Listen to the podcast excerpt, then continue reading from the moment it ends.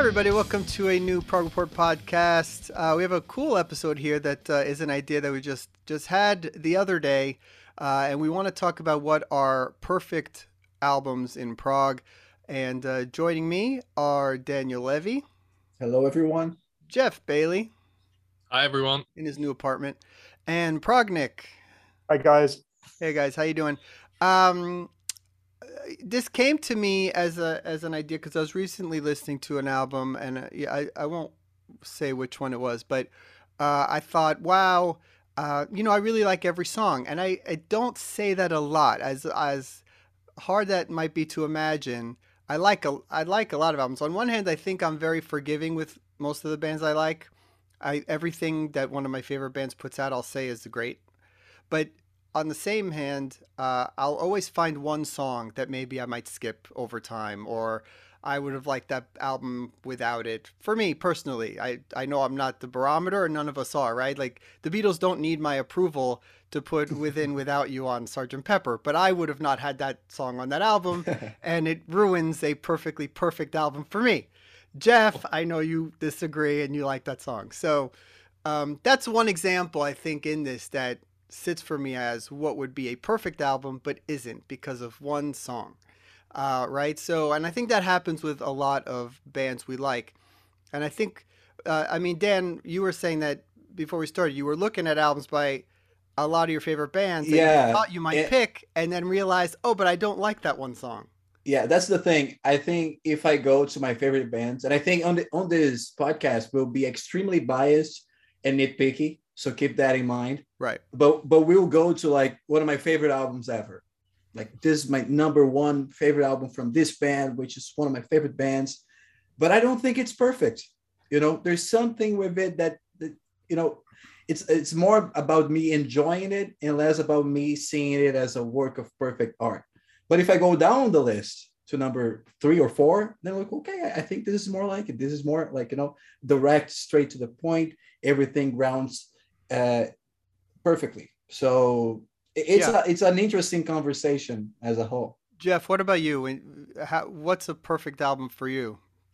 I think I think the ones that I've picked are are ones like you've said, where the whole thing works together, where you don't find yourself skipping through tracks, where the cover art, you know, where everything just kind of gels. And uh, I think I think one of the things that I've reflected on, I haven't picked everything from the pre-CD era, but I think one of the things probably that the CD era has has brought is um, you know, the ability to put out 70, 80 minutes of music um, when sometimes 40 minutes is enough. You know, Yeah. and I'm not saying, you know, you know, vinyl is better, but I think some of the limitations that vinyl placed on artists and bands meant you got the real cream, you know, um, and uh, I think I think I think that that's one of the one of the things that as I look at some later albums, as Daniel said, it's not that actually they're bad albums and they could, you know, easily contain some of my favorite stuff by those bands, um, but they can have some some material that maybe you don't like so much. So so I've I've tried to I've tried to pick ones that I like the whole way through, and in fact I've actually listened to all of them in full in the last two days just to make sure. right. Uh, Nick, what about you? Was what was? Yeah, so through- I was um I was going through my collection and looking for the perfect album and I came up with this. so great. there are there are 21 of them and that ain't gonna fly. But um yeah, I'm, I'm I'm kind of hearing what Geoff said there that that um in the in the vinyl era there were there, there, there was a little bit more purpose and a, a little bit more um urgent need for perfection if if I could say that. Um, so I've, I've, ended up with with quite a, quite a few vinyls here, but I think what I'm going to do is try and split them down the middle, and the, the CD era survives with me. But Yeah. yeah, it's there's no such thing as perfection, of course. Well, you know, one Um, of the things that uh, I personally just had fun doing when you could start having recordable CDs, right? That that era there, uh, maybe what late '90s, 2000s, where you could start doing that.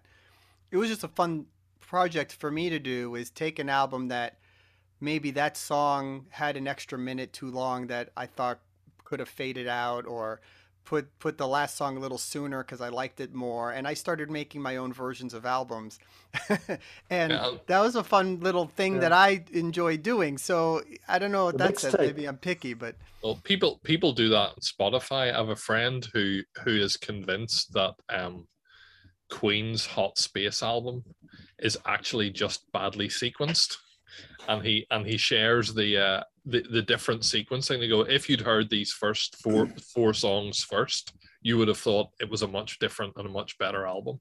yeah, I Um, never thought of that That's one kind that of way. fun, yeah. fun, fun stuff to do as well. Yeah, yeah. All right, so uh, we each picked five. Um, we'll try to go through them a little quicker, so we're not here forever. But uh, all right, I'm gonna go. Uh, I'll go first. Uh, Dan, uh, you second. Geoff, uh, you third, and Nick, you'll go fourth, and then uh, we'll go around. Um, so my my first I'm gonna go chronological in mine because there's really no preference of order or favorite or anything like that. But going back to like you said, the vinyl era. Um, the first thing I did was go through some of my favorite bands and then see if there's something there that I like. So obviously one of the first bands I went to was Genesis and I started looking through that catalog. And that's a really tricky one because there's a lot of great albums with one bad song on many, many, many of them. And they're they're brilliant, amazing albums. But if you look at um, uh, you know, if you look at Abacab, I mean, Who Dunnit? If you look at, uh, you know, the the self-titled, is Illegal Alien. I mean, you can go through all of them. There's like one song that's sort of is like eh, cringy. Um, but I did go back to Foxtrot from '72 as as a perfect album, and I think a lot of times you have these albums where it focuses on one long epic, that that becomes the barometer of like what makes that album good, and then there's just the rest of it is just filler that you can skip through. And I think on this one, eh, that's is anything but. You know, Watcher of the Skies, uh, Get 'Em Out by Friday, Can Utility, and, and Coastliners, which is, I mean, maybe the most underrated, amazing song in, in their catalog.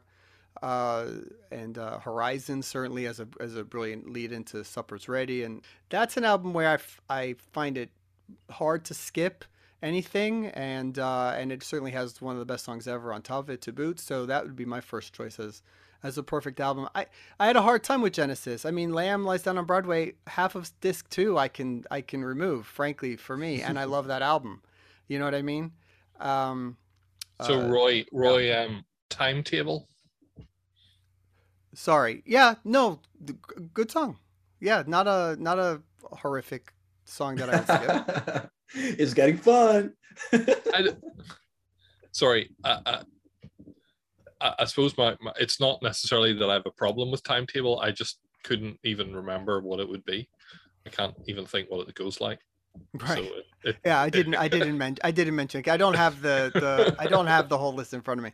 Um, but yeah, so that's well in their catalog. To me, that's that's the perfect one. I mean, selling by a pound would have been an also a choice, but Battle of uh, Epping Forest is not a great song, Hmm. right? I, the closest I I got in my Genesis, con- well, I, I haven't picked it, but the closest album that I thought about for Genesis was probably Trick of the Tail. Mhm. Um, but there Yeah. we go. All right, Dan, you go next. Um, okay, so this list is kind of trying to make something that it's entirely subjective to be objective. We'll never agree. Right. And no, there's I no decided- correct. There's no correct answer on this for sure. Exactly. And Except so, I'm always right. So the, the the order of my list I'm going are albums that are least like to get talked about, and I'll end with the most like to. You guys might mention them before me. So if I want to mention more albums, I'll have a way to. So I'll start with one of my personal favorite bands, which is Reign of Kindo. And when we were talking about it in the chat, I mentioned their first album, Rhythm, Chord, and Melody, which I think is a strong contender for this format because I think as a whole, for me, and I'm extremely biased, they are the band with no bad songs. So that's already one thing there. And then you get to this album, which I think has flows very well, has a, a good quality, like all the songs are top notch and classics in their catalog. And I think that puts the nail and the coffin. Is that the expression? Nail in the coffin. Yeah. So yeah, that's that's what makes it for me. So Reign of Kindo, rhythm, chord, and melody, a classic to me. And I know you guys are not as familiar as I am, but that's a great one. And I think if people would listen to it, they, I don't know, maybe one of them would agree with me. Is that a is that a newer or older album by the No, that's their first album. They had an EP before that, and then this is the full flash, the first one. And what I like about this one is it's jazzy and proggy and has like some Latin elements, but it doesn't sound like a new band. It sounds like they they've been doing this for 40 years. I don't know. It- it doesn't come as like like the new band. It's very mature and anyways, it, it's a great album. All right, add it to the list to check out. Geoff, Me, okay. Um, I think I'm gonna start with um, yeah, one to illustrate my point from earlier on. Um, King Crimson, Discipline. Um, so the first album after they sort of, I was gonna say reformed, but I mean it was basically a new band that took the same name. Um, it's about 38 minutes long, so not a huge amount of music. Um, but you know, Bill Bruford, Robert Fripp, Tony Levin, Adrian Belew, creating something that just is a genuinely new sound, taking old Crimson influences, taking modern new wave, Talking Heads, um, type stuff, and bringing it all together. Um, you know, and doing something that is quite, you know, an album that starts with that bit at the start of Elephant Talk with Tony Levin playing the stick bass and it sounding like nothing you've ever heard before, really. Um, you know, great songs, great pop songs, great melodies um, throughout it, fantastic playing, you know, innovative use of electronic percussion um, that doesn't sound dated when you listen to it, uh, you know, 40 years later. Um, and a really good flow of tracks from, you know, the kind of very heavy guitar workouts to, you know, ballad like Matte Kudasai. Um, some instrumentals that are that are really, really creative and, you know, something that was very inspirational and just listening to that start to finish go you know they, they couldn't have done that better they it, it, to me it's just sort of a perfect album I think it's an interesting pick because correct me if I'm wrong, but the last two tracks are instrumentals, right? that's right That's yeah, correct. and it's like one third of the album, which is Yeah. full instrumental. But it's it. I, I I think it's a great pick. But it's interesting how much of it is. maybe it comes from the nature of King Crimson, but Could you imagine 38 minutes as an album today, though? That's an EP, right? I mean, it doesn't Yeah. work. That's a track for many bands Yeah. right. But it, but it, it holds to what you what your point is, you know, that that they you had to keep keep the best stuff for. for- less Yeah, is and you more know, I- sometimes. I love I love long songs, but I think you know what's great about it is your interest is kept because it's different, and this one's different, and this one's different, and this one's different, and it kind of it just takes you the whole way through through the album, um, going you know if you've never heard it before, wondering what's going to come next, you know. So I think there's a lot more albums coming out nowadays that maybe aren't 40 minutes, but not every band is using the full 70, 80 minutes of a CD that much, right? Well, You- I've- you- which has been a good thing. well, I've said two two of my favorite albums of recent years have been the last two Styx albums, Yeah. um, The Mission and Crash of the Crown, both of which are about forty minutes long. Yep. and they've just stuck that and packed it with really really good stuff. Agreed. All right, Nick, you're up. Well, look, any list talking about perfection has got to have this on it. I just said I just Roie said it just wasn't dissed it. perfect for me. Is that funny? You- but you- but, you but amazing Selling album England- nonetheless. Amazing. selling England by the pound. I mean, what, what more can be said? Um, it, it, it it's has stood the test of time. It's still one of the greatest albums in in the whole genre, um, and and I, I still play it to this day, and, and I think a lot of proggers find themselves in the same situation. It's it, it's just a masterpiece from beginning to end. Dancing with the Moonlit Knight, um, all the way through to to a, a bit of pop, and I know what I like in your bedroom, i- i- in your wardrobe. and, um, Bedroom. Slip. yeah, Freudian slip. And fifth- report, not PG thirteen. I mean, there's there's not a poor moment on the thing. Um, so I know I know that a lot of people think that it might sound dated, but uh, give it a spin again, and I, I I think that you'll you'll hear that that not only was was emblematic of the time, but it also um, was a harbinger of, of of of big things to come for both Collins and Gabriel, and of course Hackett. Uh, it's it's a classic it's as close to perfection as I could. I, I, it was the first. It was the first one that I picked when the word "perfect" was in my mind. Okay. Um, is this? Uh, I'm not as well versed into Genesis as you guys are, but is this song? This album has uh, "More Fool Me," Yeah. which Phil sings. Is that the Yep. first one that he sings on Genesis? The lead vocals. Uh, well, he right. sings for I absent, think it may have been, absent yes. friends. Absent Friends. No, no, that's Absent Friends is um on Nursery Cryme. Yeah. Okay. Anyways, but I, I just, sang just thought, thought that was curious. Yeah. Yeah, I think I, I look I love it as an album. If I put it through my perfect test, I'd probably not be unhappy if I didn't have to hear I know what I like ever again. I'm not- Really? I'm not How dare no, it's, it's fine, but it's sort of, you know. Um and yeah, the Phil song of that it- it's it's more for me, isn't it? It's if I change the lyric to "bedroom," would you like it more? I mean, but Well, just, look, it's a great, it's it's a great album, and it's absolutely, you know, in my top three Genesis albums for sure. Yeah.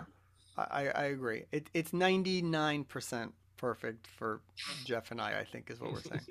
Uh, okay, my next one is uh, is going to be um, a couple years later, and maybe this isn't a, a perfectly prog kind of record, but I think it stands as, as a prog album, and um, I wanted to include it because it's been an album that, while I liked it for a long, long time, over the last few years, I've started to listen to it even more and more, almost like a new record, which I think has been a lot of fun and I really like it because I'm more into the songs that I didn't listen to when I was younger. I listen to more now on the album, uh, and that's uh, Supertramp's uh, "Crime of the Century" Yeah, from good pick. 1974, and uh, I just think it's not every album for them is perfect because sometimes the Ray Davies songs don't hold up as good as the Roger Hodgson songs for me, but on this one I think they do.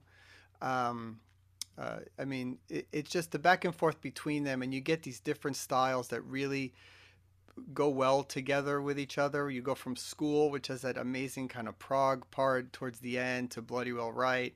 Hide in Your Shell is just beautiful. Asylum might be my favorite song on the album right now, and has been for a while, and that's just a super underrated song that no one ever talks about.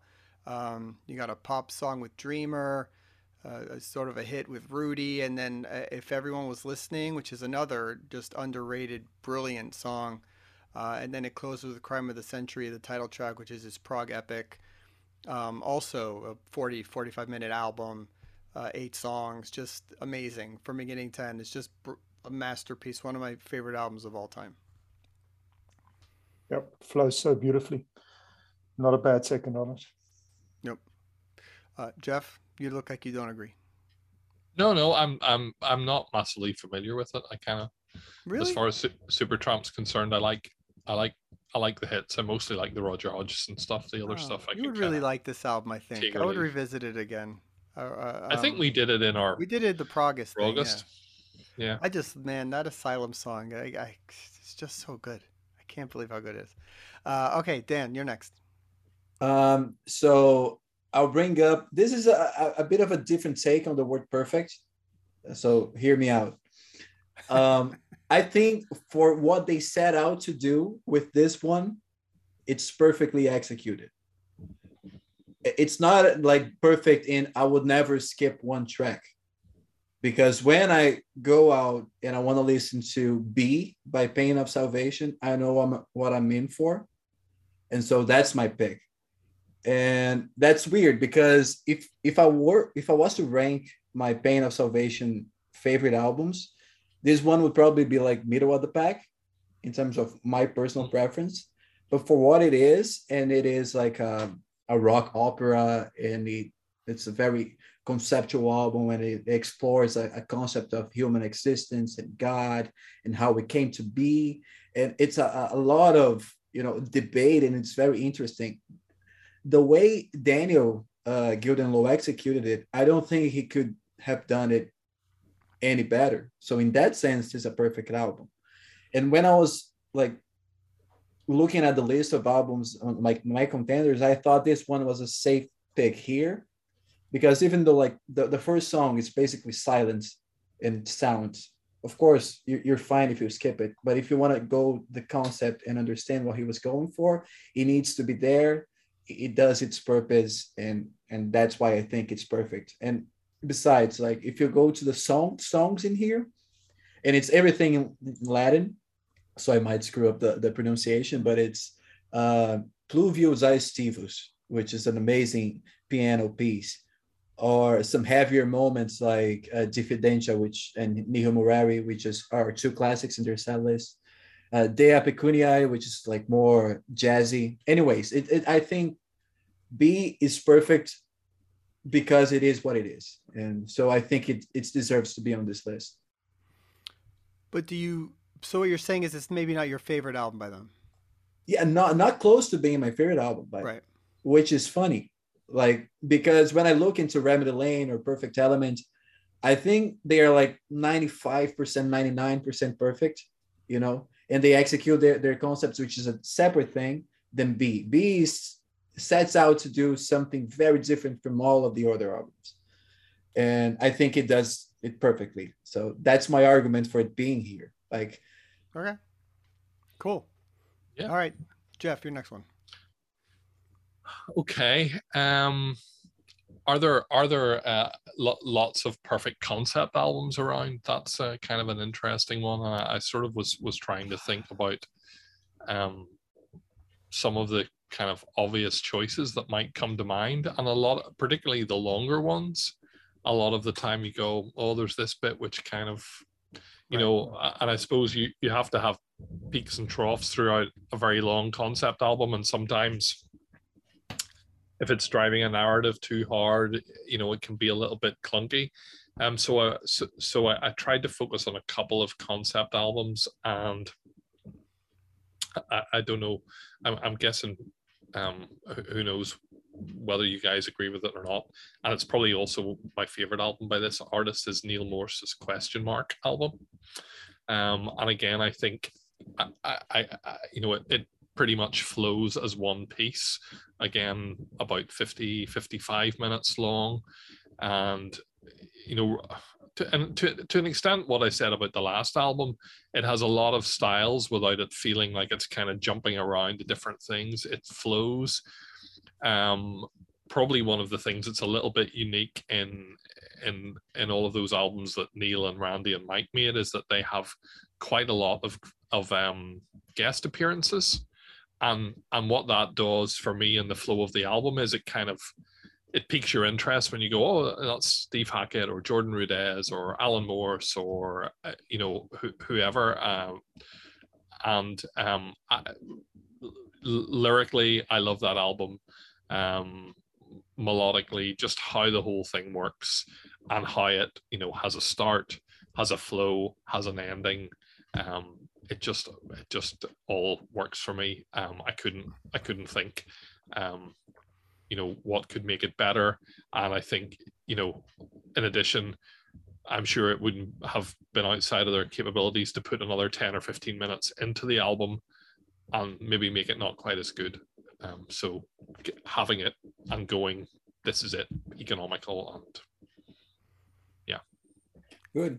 I know that's always been your favorite one. Yeah, I remember yeah, I expected you to pick that one too. I, I think question mark might be a top three for me. Um, it's it's hard to pick a, a Neal like solo album that I think it's perfect. There's always one ballad or yeah, one moment that's my that, thing. It's it's that doesn't don't really connect with me, and I know the reason, um, and I understand it. But anyways, I, I think it, it's uh, it fits right on here. I agree. Like um, as a whole, like being perfect, question mark is in there. Yeah. I, so so the thing with with Neal is if there was some sort of weight you could put on the good songs and what they mean to liking one of his albums versus the one you don't like and measure it that way, then you could almost argue it is a perfect album. It's so Yeah. perfect. This one song being bad doesn't even matter. The rest of it's perfect. yeah. you know what I'm saying? My example for question mark to be more precise would be like I think outside looking in. It's not a song that I connect to at all. Oh, my favorite song on that album. That's Wow. Amazing. Yeah. You know, I, I mean, I, I like it. Don't get me wrong. I like that song. But then you see where I where I go on that i- that. is where I go on that is you have that like big choir in the glory of the Lord bit that kind of comes in and then it cuts right back to this very simple, very acoustic song. You've Uh-huh. got Al's voice coming in doing the kind of echo, you know, a- a- and and you know, and then three minutes later you're in the entrance, which is kind of No, I yeah, think I think So I- outside I looking just- in into twelve is yeah. yeah. The Best twelve, part of twelve album. onwards. It's something that's else. the best part of the album for me. I but think anyway, we could entrance is the about best one one. forever. Anyways, yeah. That's a Let's, let's pick. keep That's going. a good pick regardless. All right, Nick, you're next. All right, not to sound predictable, but I Gotta knew that on one was coming from you. That There was it the is. no-brainer. yeah, Yeah. I mean, right. So, so I won't harp on about it. Um, Spock's Beard V is pretty as close to a perfect album as you can get. Um, it, it from it's it's got influences definitely, and a lot of yes in there, a bit of XTC maybe in in Revelation, uh, but when it comes to epics, there is absolutely nothing to touch the great nothing in my in my opinion and that alone makes this album as close as close to perfection as you can find. I just uh still to this day can't get enough of it. Spock's beard v. Um, one of my favorite albums, but not perfect for me. I knew I knew I, I knew I knew I didn't need to pick it um, Yeah. because I knew Nick would. So Yeah, yeah, Yeah. geoff geoff we I have mean- we have a good team Uh, and we, we I- I aren't would all have called talking it- about all Neal albums, so don't worry. but I Yeah, would have I- called it I would have called it five rather than V. right right Uh, They're both okay right. but I'm It's glad a all- Spock's album made it in. it's always been v for victory with me Led Zeppelin Ivy is also a really good album. all right. Uh, my next one, I'm going to jump to the 80s. And uh, you were talking about is there a perfect concept album? And I think you're right. Many of them, while being some of my favorite albums ever, for example, The Wall, um, uh, has Bring the Boys Back Home and Vera Lynn, which I could scratch those two off right away. Um, but it's that's mostly a perfect album, and I love The Wall, uh, one of my favorites. But I think this one by maybe more of a metal band is a perfect uh, concept album, uh, and that's Queensryche's Operation Mindcrime. Um, for me, the key to having a good concept album for me is not overdoing it with the interludes and the transition things and the talking bits and just have songs, right? And and so to me that's what makes a concept album work for me because what I find with concept albums that are too much with those kind of things is that those are the things I just skip, right? I just I, I just want to get to the you know five, six, seven, eight minute songs. Um, so after a little while of listening through the whole album from beginning to end, those kind of things start to burden me with a record.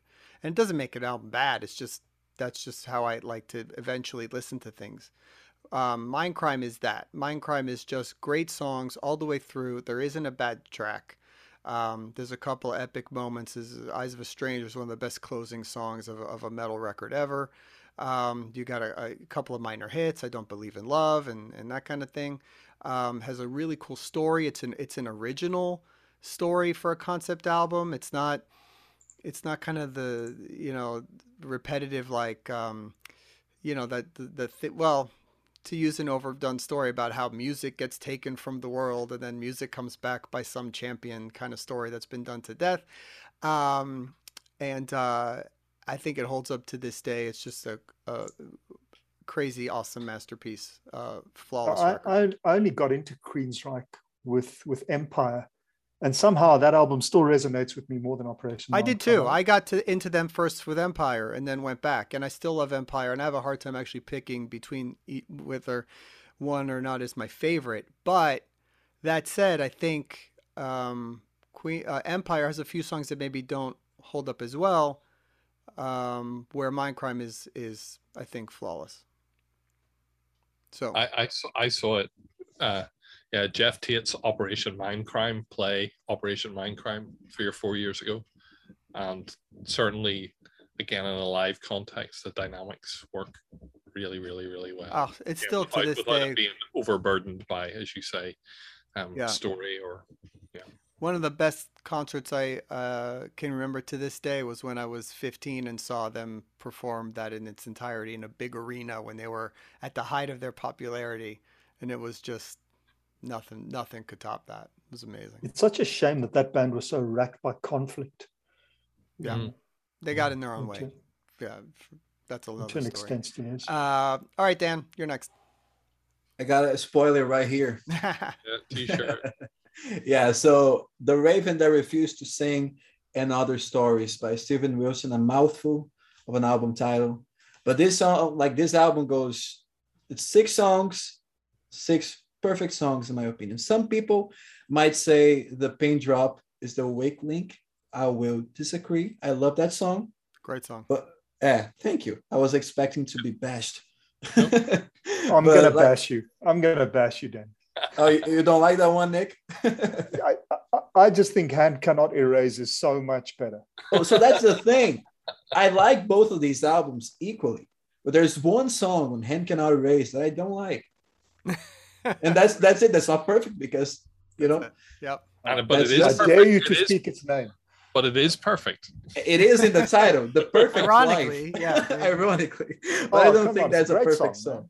Anyways, but but go to Raven, like Luminol, mm, Chef's Kiss, Drive Home, one of the most beautiful ballads ever written. The Holy Drinker, scary, you know, moody. it goes everywhere. It's so cool. Uh, the pin drop we talked about it. The Watchmaker is epic. Has so many great moments. I think this around this era, and this might be a controversial like hot take. This is like the the peak Steven Wilson songwriting, in my opinion. Like this, hand cannot erase. That's where he goes all out and he just puts all the most interesting aspects of his songwriting. And I know we might be talking about Porcupine Tree in a bit, but this is my addition to the list. And according to Steven himself, the title track, Raven That Refused to Sing, it's his best song ever. So who am I to argue? He might have changed that to permanating. yeah, or personal shopper, who knows? Right. Yeah.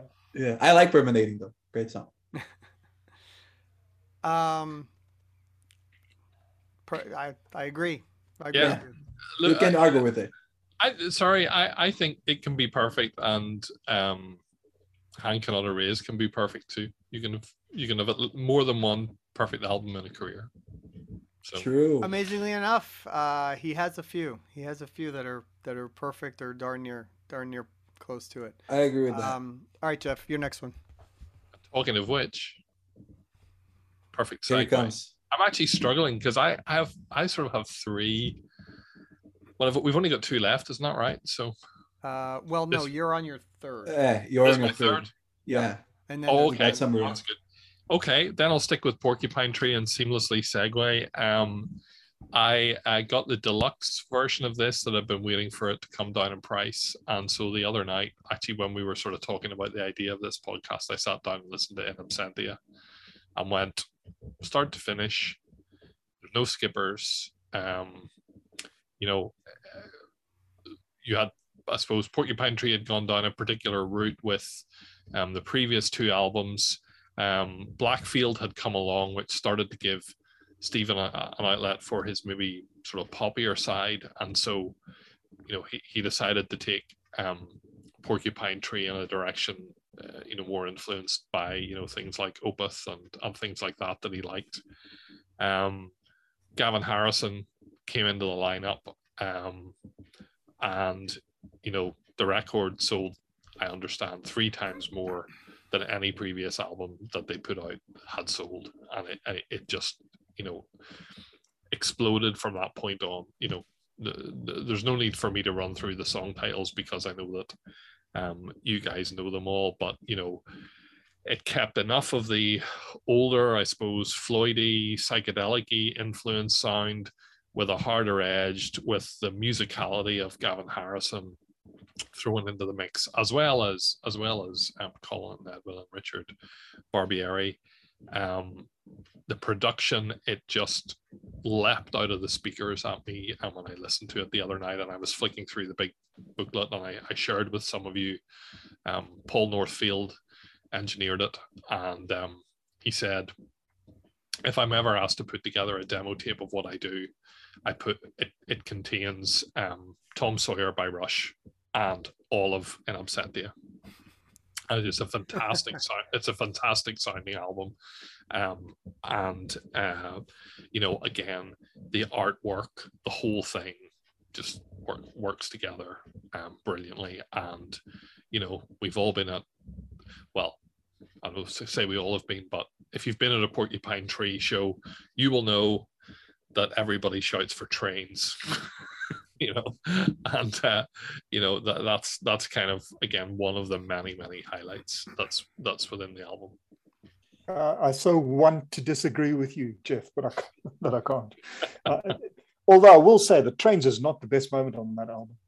Um, probably Sound of Sound of Music and Yeah, yeah. Blackest Eyes. Yeah, yeah, yeah.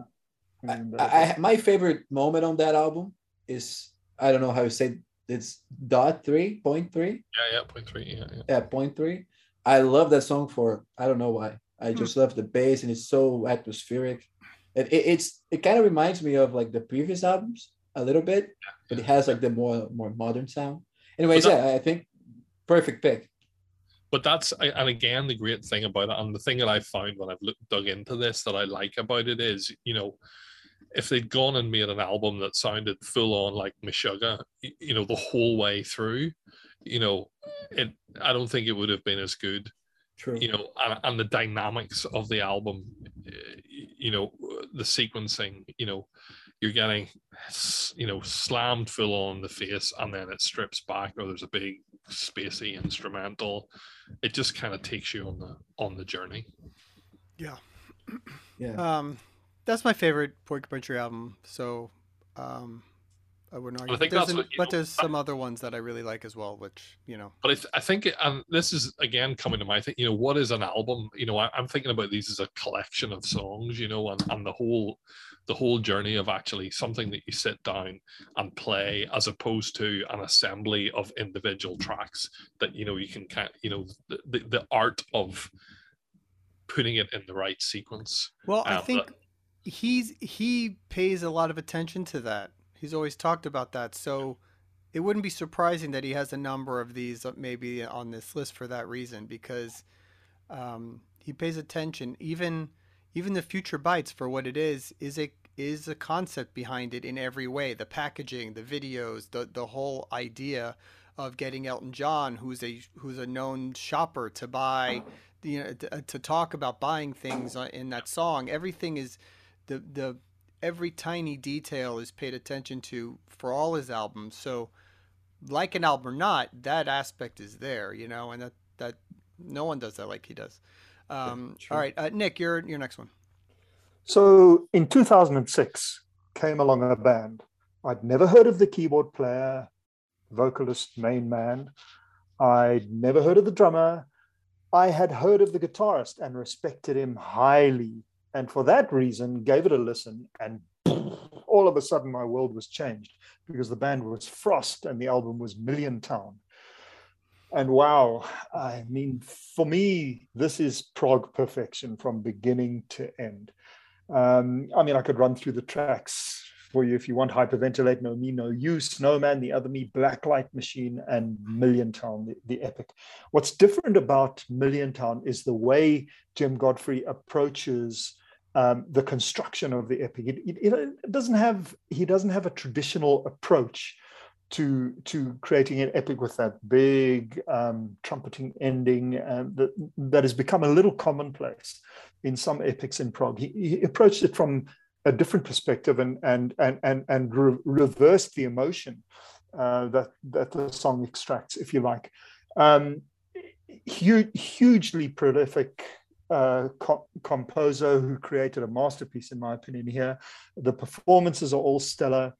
I know the lineup has changed since then, but Frost Frost remain r- remain one of the major influences for me and one of the most important bands in prog for me. But it all started here with Milliontown, and I, I, I can't find a moment on it where where I can say, oh, I would have done that differently, or I, I would have contracted it there, or maybe cut cut a couple of minutes off there. No, it all makes sense. It all works. It's all perfect. Frost's Milliontown. This is like I, Prog Nick's favorite albums list. I would have, I, I, would have guessed you would have chosen that. I would have guessed you would have chosen that, but uh, you know, absolutely, it. You know, again, as an album, it, it, there's you know, there's no fat, there's no fat on there. It's it's just yeah. exactly what it what it should be, and it's really great. Yep. I think it's a, a, something that's interesting. Is uh, looking also to the perfect song. If you go to Milliontown itself. It's hard to make an epic and don't have like the little moment that you're like, yeah, I don't like this moment as much as the next one. But I think Milliontown is one of the few epics that just like hits it just on the dot. It's really, really. It's a really well written one. Yeah, I agree. Exactly. Yeah. yeah. Uh, okay, my fourth one. Uh, well, Dan, uh, you stole one of my picks um, nice. with Raven. Um, I thought it was Kindle. Be, uh, the the Steven Wilson Raven refused to sing was gonna be uh, on my list, but you taught you mentioned it, and you mentioned it in exactly the way that I would have mentioned it, except to say that the title track on it is, in my opinion, uh, his best song and and maybe one of the best songs ever made by anyone. Um, uh, so, but I have a backup, and I'm gonna go. I'm gonna stick with uh, Steven Wilson and Porcupine Tree, and I'm gonna go actually to uh, Lightbulb Sun, which is um, before In Absentia, but uh, also uh, I think a masterpiece album, and uh, I, I, like the diversity of it. Um, that's something that I felt. While I like that they got heavier, I thought they lost some of that with albums like Fear of a Blank Planet. I know a lot of people like that album as maybe their favorite, but for me, that was too much one style. And what I really liked from him was the fact that he could do a lot of different things and make it all work. And Lightbulb Sun is a perfect example of that. Um, you know, I don't want to read through the whole song song list, but you have um, you have things like the title track, which kicks off nicely with acoustic, and then there's just this weird piano thing. How is your life today? You have uh, Hate Song, which is just one of the best bass lines ever with a really cool breakdown. Russia on Ice is sort of the standard uh, yeah. Porcupine Tree epic. Um, you know, I even like, but I like the poppy stuff in there mixed with it. Rest will flow, and then and then the weird song, Last Chance to Evacuate Planet Earth, which is like unlike anything anyone writes. I mean, and he puts them all together in an or in a sequence in order that really works. Um, I just think it's great, and even the closer, you know, uh, is is so sad and and perfect way to end it. Uh, I just I it it is I don't know if it passes uh, in absentia as, as, my favorite album. That still would be my favorite, but this is right up there as as as maybe my second favorite Porcupine Tree record. Yeah, like I think I was gonna mention "Feel So Low" if you didn't, because yeah. I love that song mm-hmm. and the ending. I think it's just kind of a, a very interesting way to finish this album, opposed to how it starts, right? Yeah. And also, she's moved on. I oh, love oh, that. Yeah, song. David mentioned that. That's a yeah. that's a really cool song. Mm-hmm. Um, mm-hmm. The whole thing. It's such a cool mix of someone that is so gifted at writing so many different styles, and but it all sounds like it's the same band, and I, I, I love that. And that that's the thing. Fear of a Blank Planet came out, and it was so successful and so great, and so many people liked it. But I was slightly just like, ah, it's it's missing all of that other stuff. The weird stuff that I liked so much, you know. He now he's one band. It's just doing one thing and it's amazing. But the previous albums I thought were wow for me. I think you're talking about "Feel So Low." I I think it's a song that, you know, it's one of those songs. Go, people should know this. You know, you you know, an Adele or somebody like that. You know, could could cover this, and people would, you know, you know, would think it was one of the best songs. Yeah. You know, it's a bit. You know, it's like, you know, I'm hoping it has its uh, Leonard Cohen Hallelujah Hallelujah moment at, at some point where you know 20, 25 years later, someone finds it and went and goes, you know, where did this song come from? And, and the entire world then knows it, you know. So yeah, mm-hmm. yeah, underrated. Uh, okay, Dan. I'm going now for a, more obvious pick, and this is Dream Theater, and I'm not going with my favorite, which is Scenes from Memory. Instead, I'm going to Images and Words, hmm. who, according to most people, would be their perfect album. And I think it covers a lot of the facets of the band. Of course, it's one of their earlier albums, so it's focused on that sound. And dude, I was listening to this today, and it's like the first time I listened to it again.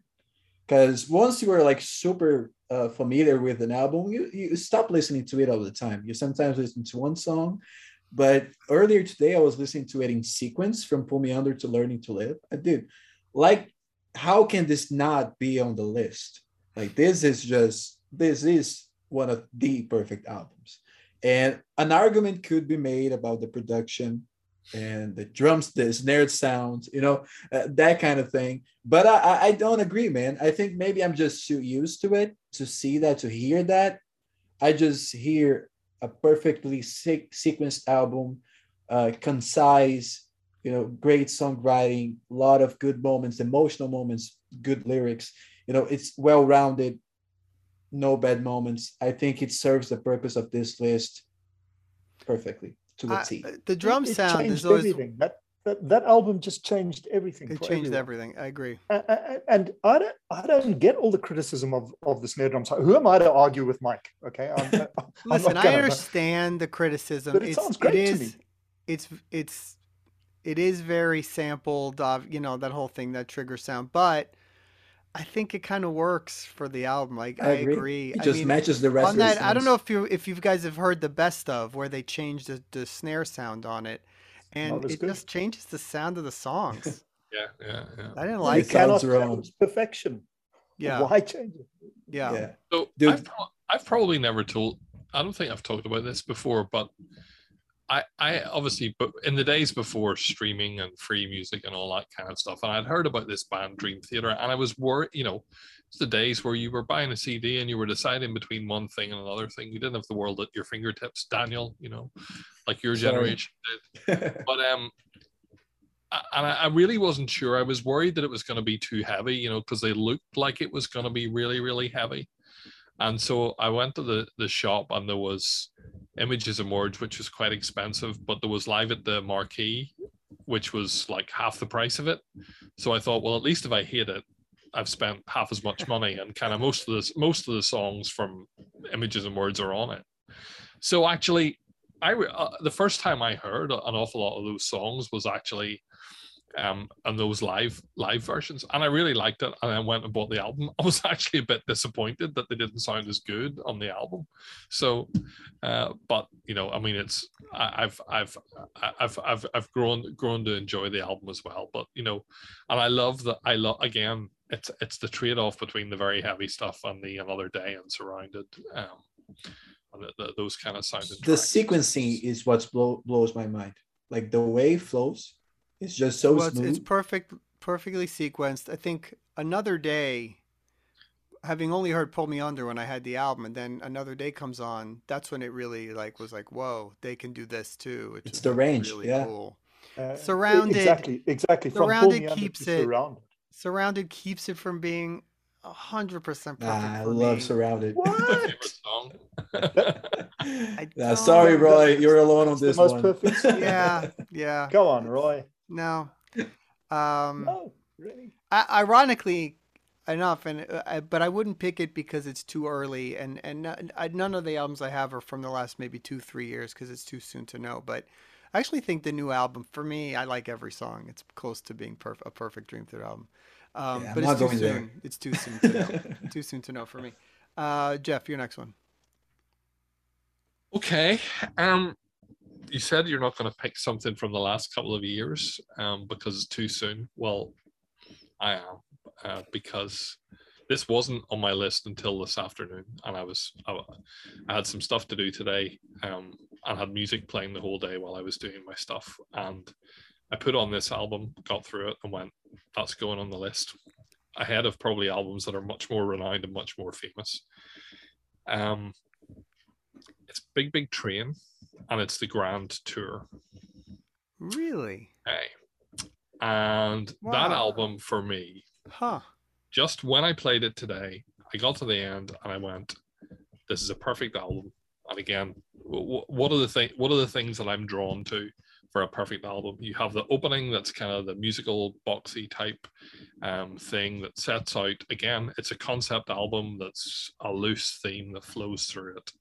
Um, and you have the mix of you know you have that sort of quite atmospheric opening then you're hit with a pop song alive. Uh, you know you've got uh, the acoustic the florentine you've got pantheon the instrumental which you know is kind of sort of uh, on the one hand it's instrumental a relief from vocals but it's a you know a crazy busy instrumental and you've Theodora, which kind of clears your palette for the two epics. Uh, the Longdon epic of Ariel, 14 minutes with that, um, you know, come Nimbus kind of air punching middle section. And then into Voyager, um, pulled together perfectly by Homecoming um, right at the end. You've got the artwork, which is a picture for every song. It's got the words, it's got the story that tells you what it's about.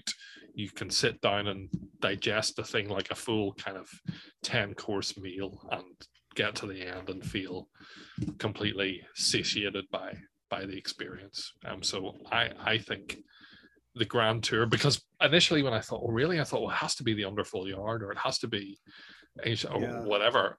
But I listened to this and went, I, I, I just don't think there's anything in this that I would possibly change. I think it just is perfect. No, you're right. Grand Tour is better than Underfall Yard. It, it, it it's more concise. The song the songwriting is a little bit more to the point. Yeah. Um, it, I think it is a better album. You're right. It's, I think it's an overlooked one. I think it's cool that you picked it. I mean, I, I came very close to picking Common Ground because uh, I do think that's a perfect Big Big Train album.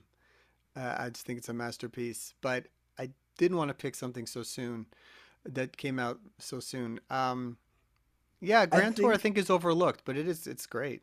Yeah, I think I might need to revisit it with like your comments in mind because every time I listen to that one, I feel like it might be too long. You know, maybe runs a, a few songs go on. I don't know. I'm I'm I'm rever- uh, reserving my comments for a, a later date. Oh, go on, go on and again, you know, at the at the the the now now tragic, but um, you know the the pleasure of seeing that tour and seeing you know those songs in a live arena, which I think you know even some of the ones that maybe I hadn't so closely connected with, um, seeing them live just uh, yeah, a brilliant brilliant memory to have. Yeah, jealous of that. Uh, all right, Nick, your next one. Uh, how many we got left? Two. Uh, you have two, you. and then we yeah. have. I have two. Right. Okay. So a lot of people might say "Close to the Edge" is is the perfect album. May well be, but for me, it's fragile. Um, it, it, it, it's the one that introduced me to prog, and I'm trying I'm, I'm trying to look at it sub, as objectively as I can, but objectivity is subjective, right? Just just think about the songs on that album okay, there, there are the band ensemble pieces culminating in Heart of the Sunrise, which is which is just a magnum opus. Um, there's Roundabout, and then in between you have these these these these personal ventures of each band member. Um, Wakeman doing his thing on on cans and Brahms, um, Anderson doing almost like a, a, a, mini solo appearance within the context of, of the album with We Have Heaven. Um, then again, the band comes together with South Side of the Sky. Then, then you've got Bruford's 5% for Nothing, which is well known to all of us here at the Prog Report.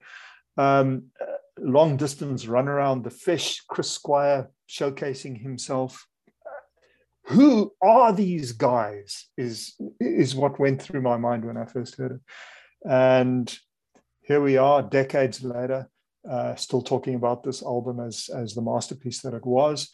There's not a not another album quite like it in the whole pantheon of prog rock. Uh, so fragile, but yes. I, I sort of agree with you that it is a, it's a perfect album in the way that they set it up. Everybody having the solo bit and yeah, that's the most interesting and, part. And the uh, the the regular songs on it, they're all so good. You know, there isn't one that you would take out. Um, yeah, and iconic and and the artwork. It's yeah, I, I sort of agree with you on that one. I think. Uh, so, I hate to disagree. disagree. Really, Geoff? You're not allowed to disagree on but, yes. But well, I say I did, and I, I'll, I mean, I, I've sort of bumped my big big train bumped my yes pick, but um, fragile i don't know. I just think the solo tracks get in the way of some some really really good songs. Ago if they'd written if they'd written another heart of the sunrise or another two heart of the sunrise and roundabouts again it's the could i live my life without hearing we have heaven and 5% for nothing again? I, mean i think, think you're I, I see that um, argument too but i just think in terms of a concept and how they pulled it off it's not something everyone has ever yeah it's like what i said done. with me it's not going it, by the conventional rules. It kind of works for this one album, I think, in in a way. So um, my the, the, what I did what I uh, I'm not, I'm not going to do a full full in depth one, but the the one that works better for me is going for the one. Right. I thought that might be the one um, you'd go with. Yeah. Again, in terms of the range of things uh, that they do there and the the the flow and sequence. So are we really doing a whole perfect album podcast and not mentioning Close to the Edge? It's like we're ruining our prog cred. I, I mentioned it. I mentioned it. you did mention it. you know, yeah, you know, I, I'm I'm not again. I'm not saying it's imperfect. um, there's not there's it's hard to skip anything with only three songs. If you skip one yeah. song, you wouldn't have an album, right? So, uh, yeah. you know, there you go. Um, all right, my last one is my most my most recent pick, and I I said I wouldn't go too recent, so I don't know if this counts. It's about six years old, uh, but um, I was looking through all the Neal albums because it's so prevalent in my collection and all of our collections with all the different bands and all the albums and um, the one album that I think remains perfect uh, and is a perfect concept album is Similitude of a Dream. Uh, that's the one I'm going to go with because it's so hard to pull that off in the way they did. Um, and, then I they think, did it again. And I think, well, I don't think Great Adventure is perfect. I think Similitude is. Um, it's everything about it is great. The, the the sequencing is great. The whole packaging, the whole the the story, the concept. Um, they they have which every uh, good concept album has its own kind of for for their purposes hit hits that are kind of laid in between every few moments. You know, you could take City out of Destruction out or Ways of a Fool out, or and you have those kind of poppy moments each album, each uh, disc has a, a, epic closing that's perfect. Um, uh, you know, it, it just uh, you know the whole long day reprise thing at the end is, is as epic as Neal has ever written, uh, and you know it's got a signature drum fill moment for you if you want, and uh, come on, uh, yeah, I just um, there's not a track I, I need to skip on it to get through it. Um, I think it's I think it's the one that is that holds up great. And and again, my thing with it being a concept album and holding true is there's no filler nonsense on it. It's just straight music through music through music to the end. No wasteful moments that you're like they introduce things or talking bits or nothing. It's just straight music all the way through. Just brilliant. Yeah, I go. mean, it's hard to argue, dude. Like, but in my mind, I kind of, at some point, I kind of jumbled similitude and great adventure together. And I think they are both equally great. I don't know if that's a controversial controversial pick. Like opinion or not, but I think they're both like 9.9 albums in my mind. you know, they're not like a, a straight 10, but they're both equally amazing. And, I agree, like what you said makes total sense. And like there's no filler, every song is there, and you can just it's an adventure. Really, it's hard. I hate being it, like yeah. that, nitpicking about the great adventure because in I a mean, we- vacuum, we, warned everyone. in We a vacuum, everyone. we would be nitpicky. in a vacuum, Well, it's here- one of the here's the- greatest albums the ever. It's amazing. I mean, I mean, as as we're looking back at '70s albums like Fragile now and saying, "Oh, they were perfect and they were classic," I promise you that in 40 years' time, we will still be looking back on Similitude and saying it was genre defining. Yeah, I agree. Yep. Uh, all right, Dan, your next one. Okay, so uh, let's keep the Neo Mike train rolling. I think there's no way this album couldn't be here and this band. And the thing is, I I met You just got there first, Danny. Yeah, exactly. I mean, it's unfortunate. I might as well just pick another one, right? I don't know. I mean, to be safe, I'll go with it. It's Transatlantic, The Whirlwind. And I think it was in everyone's list at some point, and someone had to do it. And I'm just going to be the one to I just do knew it. you So- would. And everybody quickly shuffles their papers to to find another.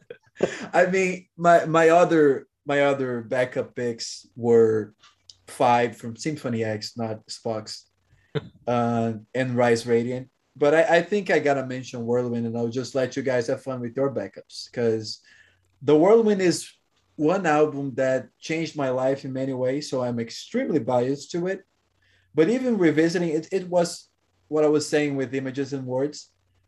Like after a while, you just you stop listening to it all the time and you just revisit it every so often. And every time I do, I'm like, oh, is it that good still? It always is. And I think I said something similar in the podcast that we did that was dedicated to its anniversary, like at the Whirlwind and Scenes from Memory. That's a, a good episode if you're listening and haven't checked that one. Uh, we go very in depth about both of these albums, but the Whirlwind just hits different. I think it might be my number one ever album. Um, Wow. I, I- I keep insisting on this opinion, and I might die on this hill. Well, I, I was keeping it for last for myself also. We're on the yeah, same. I figured. I, I'll, tell, I'll tell you how personal this album is for me. I've actually put in my will that rose colored glasses must be played at my funeral. and that's a fact. That that's very personal. I mean, if Yeah. if it wasn't for this album, I, I wouldn't be here with you guys. I wouldn't have met you. So This is, this is uh, in, in many ways, it's it's life defining for a lot of moments of my life. So, well, that's a story for another day. Right. Uh, okay, well, that's not a surprise. So we got two Neal albums in the final round. Shall we make it a third, Geoff? No, no, I completely can't disagree with that. I mean, I, I love the Whirlwind. I always mention that I saw the last full three live performances of it, and uh, fingers crossed we'll see the.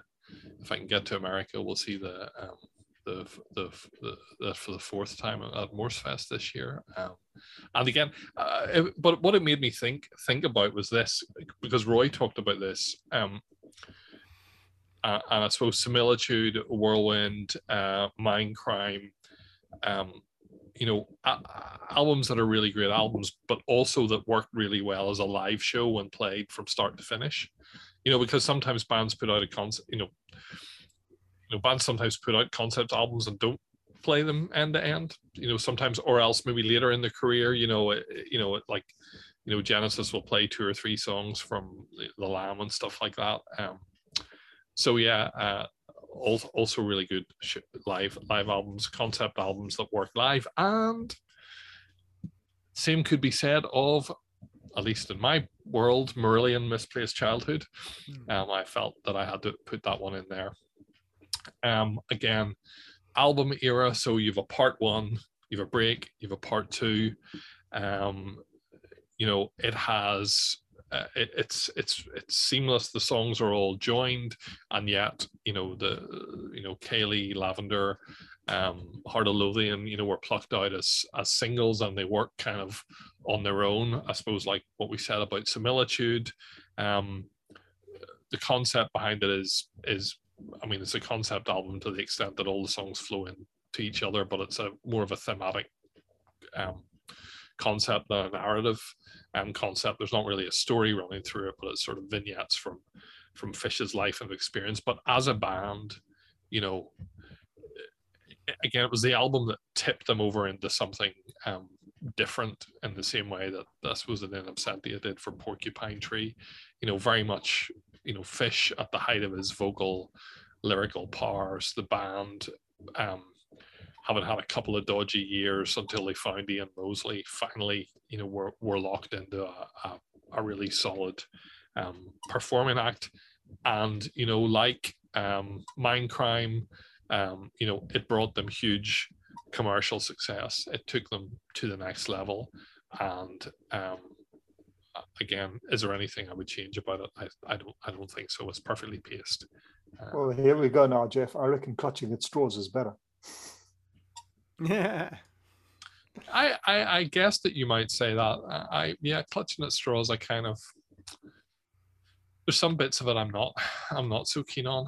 I have to say, I'm less keen on than than than uh, than I am on misplaced childhood. Yeah. Uh, well, I think a lot of people agree that that's a that's one that could belong here. So no no issues there with that one. Um, all right, how are you going to finish this off here, Nick? Oh, now I'm scrambling, guys. I was I was. You got 21 albums clutching there. So straws in. I was going to. Uh, I don't know. I've got a choice here. Uh, either Karmakanic Wheel of Life or no. Let me go with one of my favorite bands, but in another iteration. Um, the band being Tears for Fears and the album being Raoul and the Kings of Spain. Hmm. Um, so this is Roland Orzabal uh, on his own, uh, venturing out with, without Curt Smith. And I just think the the album is is so consistently pleasing that it, that that it qualifies to be called perfect. Um, it it's it's got everything on it, and I, I think it's prog in disguise as, as as I think we've we've said before on one of these podcasts. Um, so it does kind of belong here. Is it perfect for me? Yes. Um, from the first second until the last, um, a, a, a, a lot of people think that that um, the album is autobiographical about Roland's Spanish uh, heritage, which it may well be. But um, you know, I'm not really a lyrics guy. Lyrics aside, the music stands up and speaks for itself, and from beginning to end, all 11 tracks, it's a classic and a masterpiece. Amazing album. I mean, a couple of underrated genius songs on there. I mean, Sketches of Pain is just the greatest song ever. It's amazing. God's Mistake may be the maybe the best pop song ever written. I don't know if I go there with that one, but but it, but great it was song. never a hit. But Sketches of Pain, um, and Me and My Big Ideas at the end, it's just awesome. Just love it. I- I'm I'm just amazed that we got through a prog report podcast without Roie mentioning Tears for Fears. I was pretty sure earlier on one of your picks was going to be Seeds of Love when you were talking about. I can't remember what album it was, but uh, Um, yeah, no, great, great album, great album. Yeah, well, I, I went with the Supertramp pick, and I didn't want to go Uh, that was the one another another one poppy out, out of there, but um, I think Tears for Fears for me. I mean, being a big fan, and, and Nick, I think you, you are as well. I don't think they've made a bad album. I Yep. I think every album they've made is flawless. I do. Um, they're a rare band like that. Indeed. So, anyway, uh, this was fun. You know what I want to do to recap a little bit? Why don't we each just read our, our five picks real quick in a row? So I've forgotten them. yeah, did you? Uh, so mine was uh, Foxtrot uh, from Genesis, uh, Supertramp's Crime of the Century, uh, Queensryche Operation Mindcrime, uh, Porcupine Tree Light Bulb Sun, and Neal Morse Band, uh, Similitude of a Dream. Uh, Dan? Um, I had the Reign of Kindo, Rhythm, Chord, and Melody, Pain of Salvation, BE, Steven Wilson, The Raven That Refused to Sing, and Other Stories, Dream Theater, Images and Words, and Transatlantic, The Whirlwind. You have a good list, Yeah, Geoff. as usual. Uh, mine, uh, not in order Porcupine Tree In Absentia, uh, King Crimson Discipline, um, Big Big Train, The Grand Tour, Marillion Misplaced Childhood. Um, is that Neal Morse All of them? uh, question mark. Neal Morse question mark. And my, my honorable mentions on my on my scratch list were uh, Transatlantic Bridge Across Forever. I've were all ones that weren't already mentioned. Bridge Across Forever. Mike Oldfield, Tubular Bells. Um, Really? Peter Gabriel, So I think. Uh, Dark Side of the Moon. I'm for sure. And uh, random pick. If you've heard all of these albums and are rolling your eyes, going, "I didn't learn anything new," go and listen to No Man, Love You to Pieces, and that will. Uh, Not agree with you on that rock one, your but okay. That's been Nick. And my five were Raoul and the Kings of Spain, Tears for Fears, five by Spock's Beard or V, uh, Genesis Selling England by the Pound, Yes, Fragile, Frost, Milliontown, honorable mentions, uh, many, many, many, but uh, just a few. Uh, of course, The Whirlwind, Snow by Spock's Beard, uh, Wishbone Ash's Argus, which I think is a perfect album and really deserves a listen. If you're out there and you have never never listened to Wishbone Ash, go give this one from 1972 a listen. Write it down. Uh, yeah. Um, uh, Porcupine Tree in Absentia was on my list. Uh, of course, Similitude. Neal Morse's One, I think, deserves to, to be described as perfect. The Flower King, Stardust We Are, Rush's Moving Pictures. As I said, Marillion's Clutching at Straws. Karmakanic's Wheel of Life is pretty much the perfect album to me. And a couple of It Bites albums, one from the Francis Dunnery era, era Eat Me in St. Louis, and So The many Tall perfect Ships from the albums. John Mitchell. Amazing. Everything's Yeah, perfect. so I'm I got my 21 all mentioned. Yeah. I Uh, had three right. extra ones, All right, which go was ahead. just the Flying Colors um, debut album. No. Um, I think everyone will disagree. third degree. That's okay. Third degree is perfect, Degree not the was very, first very one. close to getting Yeah. Third degree was almost on my list. Okay. Anyways, let's disagree on that one. I, I said five by Symphony X before, as well as Rise Radiant by Caligula's Horse. Um, I was second say, life, second have- life syndrome uh, by Riverside, and Haken was very hard for me to think of a perfect one, but I think the closest to perfect, or maybe perfect, to me, is Affinity, and I don't know. I I, I could have gotten there if you guys picked all my picks. Yeah, I mean, uh, uh, Haken the Mountain was was on a sh- short list for me. Um, I didn't go with Jellyfish Spilt Milk, which is kind of a surprise. Yeah, it is. um, But I feel like maybe I talk about it about almost every other podcast, so it's about Yeah, enough with that. No, every, and- every Uh, Yeah, and uh, uh, flying, yeah, flying colors third degree was, but but again, I, I sort of felt like I didn't want to go with anything too too too new. And Big Big Train's Common Ground, which is another album that recently I just think I, I think is amazing.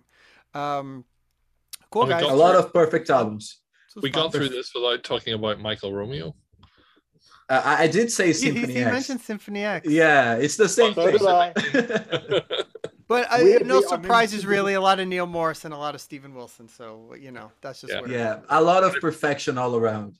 yeah. It's very This thing is called the Prog And- Report. And really, Pink Pink Floyd Dark Side of the Moon is, is perfect. I think we've all just sort of had enough of it maybe, which is why nobody mentioned it, right? But I mean that that's a perfect Well, album in every Well, that's a whole different conversation, Roie, as to Yeah. which is the perfect Pink Floyd album.